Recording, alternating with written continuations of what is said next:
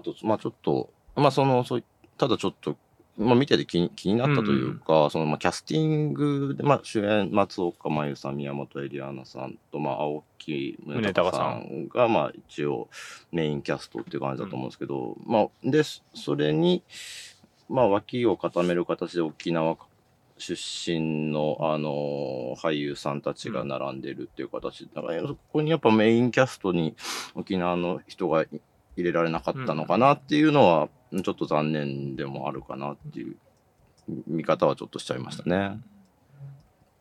あとはどうですかね。そう。そうなんだよね。なんか、一人か二人入っててもっていうまあ、感じ脇ははね。ほほぼほぼね、沖縄でもよく見るあの人だみたいなのはいたんですけど。な。結構重要な、うん。あの、あの子は、あの子沖縄の子だよね。ルナだったかな。沖縄の方ですね。あの子は沖縄の子なんだよな。荒垣結衣さんも出てますね。そう、荒垣結衣さんが、荒垣だ。うんそうそう。荒垣結衣さんが、あの、あれだよね。え精神科医、精神科医の特役で。別出演って形で出てます。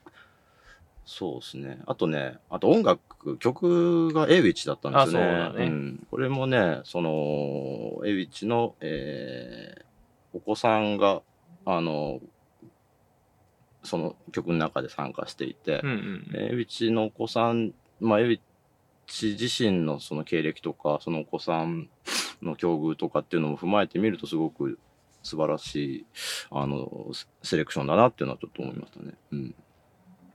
とかね。一個さっきの貧困の話で気になったのが、うん。シングルマザーが多いっていうのを、ねあのまあ書籍で読んだりとかもしてるんですけど、そのあたり離婚率が一番高いですもんね、確かにね。で言いますよね。それってなんかど、もちろん簡単に言えることじゃないんでしょうけど、どういう背景があってそうなるのかなっていうのは見ていて少し気になりました。うーん、どうなのね。まあ、一言では言えちゃうけど、一言で言えちゃうけど、でもそれが、それだけじゃないからう、。うんん難しいではあるけど、まあよく言われるのはね、あの、家族が、うん。のつながりが超強いので、うん。シングルでも、まあその大きな家族の中で入って育てていっているから、あの、要するに祖父母もそうだし、えー、まあそうか、おじおばとか、まあ兄弟も含めて、、まあ子供の面倒をちゃんと見て、ちゃんと、うん、ちゃんと、うん まあ、まあ見てくれる人が割と多くはいるので、うん。その完全に一人にならない率が高いというのは一つありつつ、うん。でもそれだけでは当然ないと思うので、そうですねんまあ、よく言われるのはそれうん。かなっていう。ありますね、そういうのね。うん。ね、この間ドキュメント72時間見た、うん見てないです。ドキュメント72時間が、あの、大蛇名、大蛇名、宜野湾市の大蛇名っていうところにある弁当屋さん、24時間の弁当屋さんをやってて、まあ、そこでもやっぱりシングルの、うん。シングルマザーの、あーお母さんが、うんまあ女子会をして、あの、明け方かな夜中かな、に、あの、弁当会に来るっていうシーンがあって、っていうのもあって、あ、おすげえ沖縄っぽいって思う思った、うん一番思ったシーンがやっぱそこだったっていう。感じだったっていうのもあって、うん。うん、まあ、おそれこそ僕の同級生にもいるしうん、大学の、しかも一人じゃないうんから、二人か三人シングルで育ててる。でも大概女性だよね。あ、そうなんですね。うん。あんま聞かないかな。う。うんん。別れて男が引き取ったって話は俺はあんま聞かないかな。うんいるのかもしれん。いや、かかもしれないうん。まあ、いるにはいると思うけど、っうん。うん。ていう感じもするしね。そう、あとだから主人公のその、大峰さくらちゃんも、お父さんが元米兵で、うん。えーお母さんシングルなんだよね。うん。うん。やっぱそのね、でも単純にその、基地、基地反対派がいて、賛成派がいて、争ってますよみたいな構図ではないっていう部分を、すごく丁寧に描描いてるっていう意味では秀逸だったんじゃないかなっていうふうに思いますね。うん。で、やっぱ外から行ったキーがうん。中に入ってって、うん。やっぱり、その、外の論理で最初始まってくんだけど、それが中に入っていくとちょっと分かり出して、その一言じゃいろんなことがあの、断罪できないというか、うん。っていうのは分かってくるっていう話と、うん。やっぱでも外の視点が常にあって、うん。まあそれがあの、編集長うんうんうん。が割とその外の、まあ、ジャーナリズムっていうか、うんちょっとイエロージャーナリズムっぽいけど、うん。うん、その、うん三石健さん。三石健さん演が沖縄の事情も分かってるけど、でも、その、内地でのまあねで週刊誌の編集長として編の集長としてどう報じていくかみたいな視点を、あの、ちょいちょいキーとのやりとりの中で入れていって、それがその、うん。沖もう我々は、僕とか宮原君は沖縄住んでたうん。人間だから、まあ、あの、そっち側にある意味視点は行くけど、うんうん。そうじゃない視点っていうか、その、沖縄にまあ旅行に行くぐらいとか、うん。あるいは沖縄に対してこんなイメージがあるっていうぐらいの見てる人たちからすると、うん。うん、そっち側の視点になるっていうか。そうですね。だからその物語の大事なところでも何度か言われるんですけども沖縄よくい,、ね、いろんな場所で言われるけど米沖縄の基地の問題っていうのは日本全体の問題なんだ、みたいな言われ方するけどもやっぱり僕も沖縄に関わるまではそんなにピンと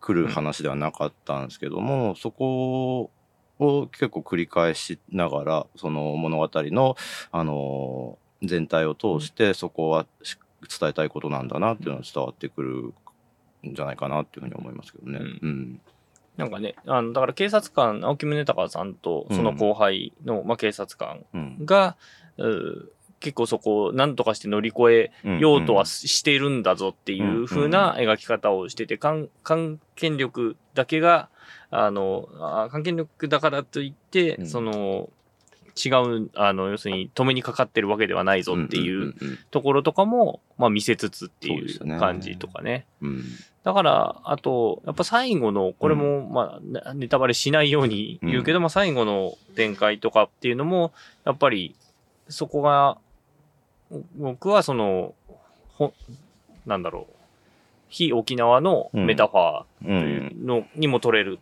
かなっていうか、にも取れたけど、その要するに米軍だけの話なのかっていうところ、うん。うん、ともつながってんのかなとかね。最後の最後のね。ね。うん。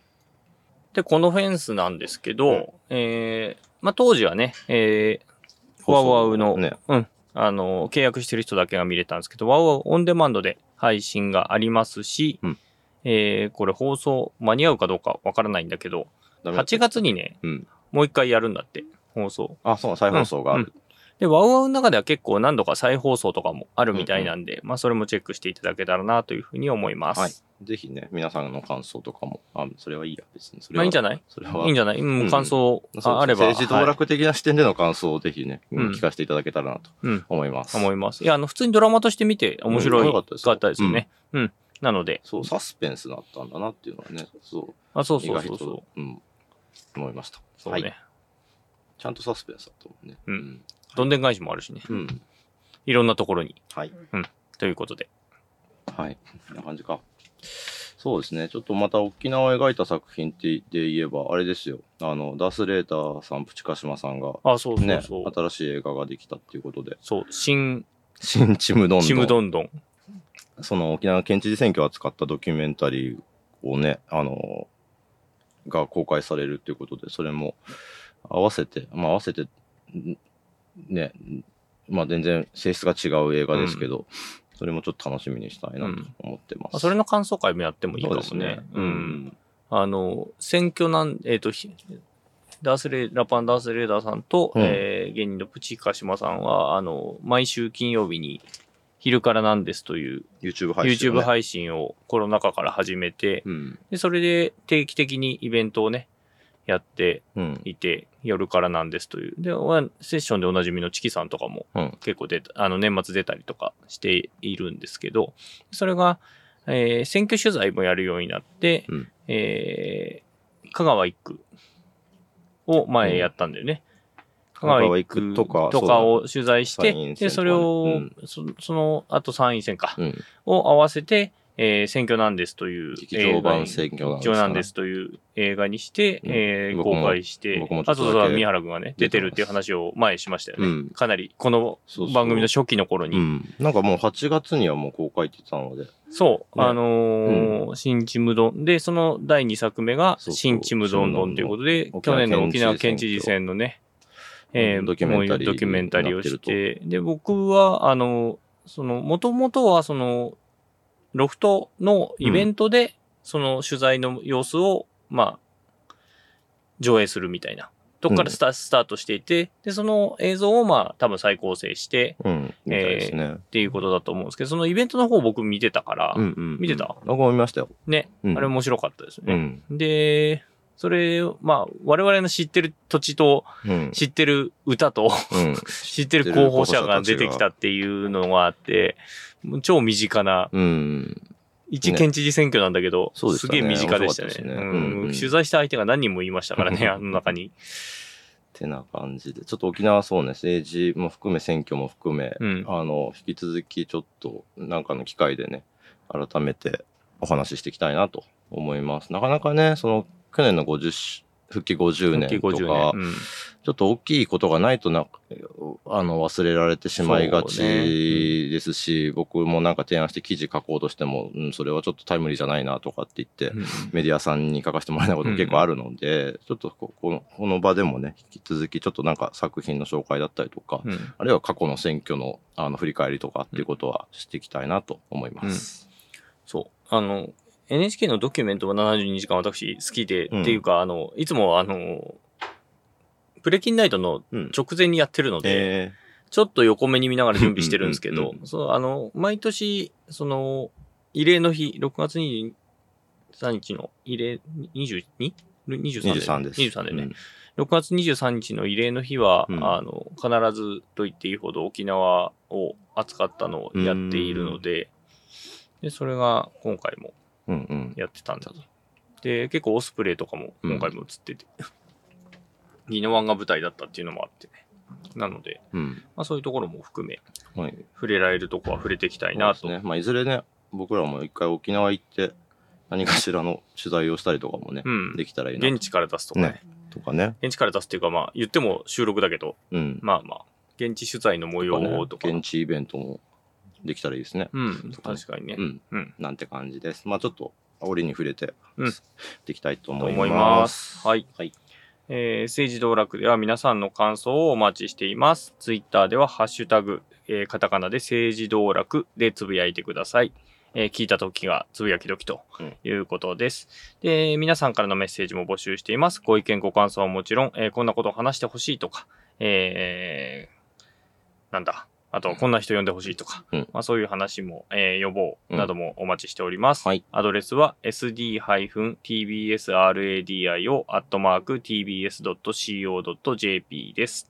えー sd-tbs ラジオアットマーク tbs.co.jp です。あと、YouTube でご覧になっている方は、うんぜひ、この機会にチャンネル登録もお願いします。ねあと、いいねもうんいただけると嬉しいです。はい。はい。というわけで、えー政治道楽、今回はこの辺で、ここまでのお相手は TBS ラジオ記者の澤田大樹と、選挙ライターの宮原ジフリと、TBS ラジオ矢ヶ崎でした。